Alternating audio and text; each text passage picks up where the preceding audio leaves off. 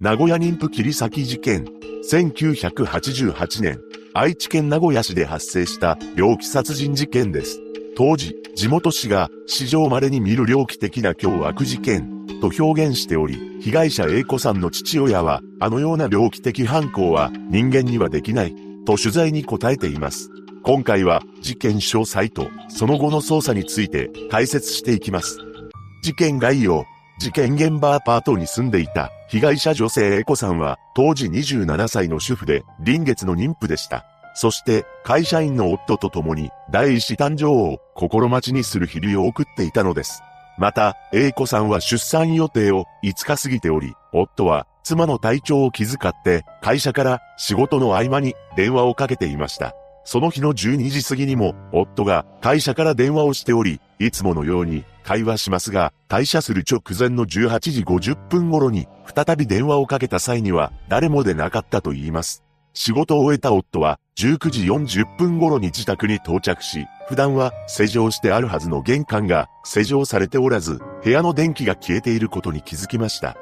不審に感じつつも、家の中に入り、そのまま寝室に向かって、スーツから着替えます。すると、奥の今から赤ん坊の泣き声が聞こえてきました。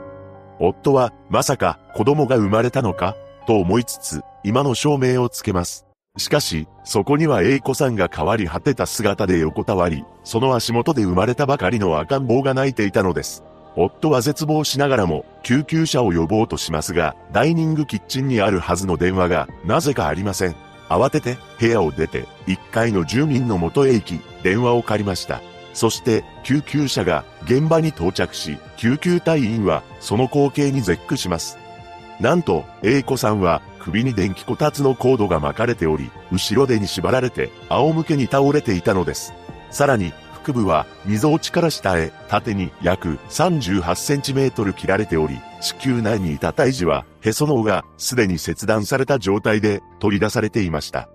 また、A 子さんのお腹の中には、電話の受話器とミッキーマウスのキーホルダーが詰め込まれていたのです。現場は血の海で、普通の人には想像できないような恐ろしい状態で生き絶えていたと、後に夫は表現しました。また警察官も、あんな現場は今までに見たことがないと発言しています。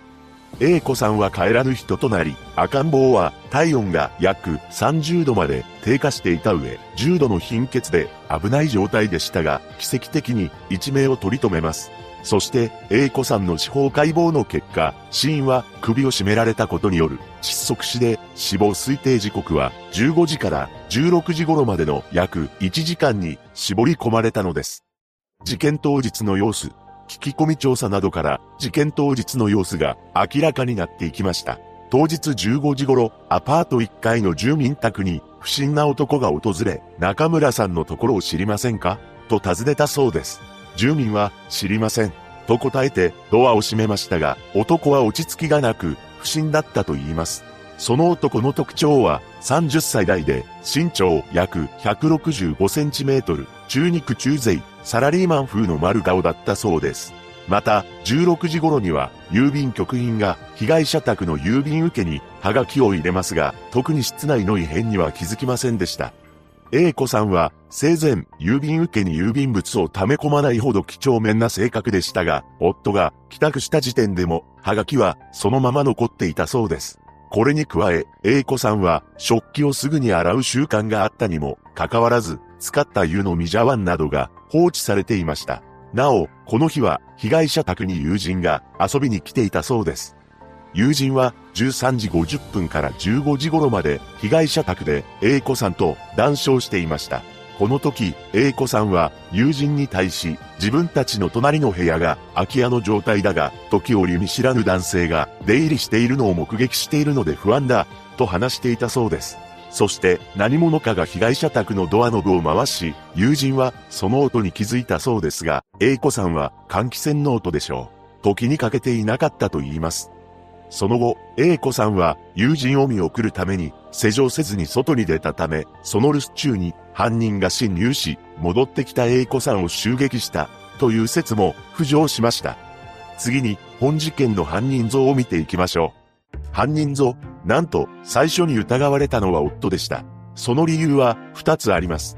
帰宅した直後、家の異変に気づきながらも、妻の姿を探す前に、スーツから着替えていたこと。記者会見の席で、妻はワインが好きだったので、ワインを注がせてくださいと、グラスに赤ワインを注いで備えたため、特捜本部はあまりにも落ち着きを払ったパフォーマンス、という先入観を抱いたこと。この2点により、夫が疑われましたが、会社で勤務していたために、アリバイが成立しています。次に、凶器が発見されない、犯人の遺留物も見当たらない、指紋が丁寧に拭き取られていた、など、犯行後にかなり冷静かつ確実に証拠隠滅を図ったことが推測されたため、怨恨説ではなく、外部犯、それもプロの犯行、という線が強くなります。そして、中村さんのところを知りませんかと訪ねてきた人物や、小学生が目撃した不審人物など捜査を進めますが、犯人特定には繋がりませんでした。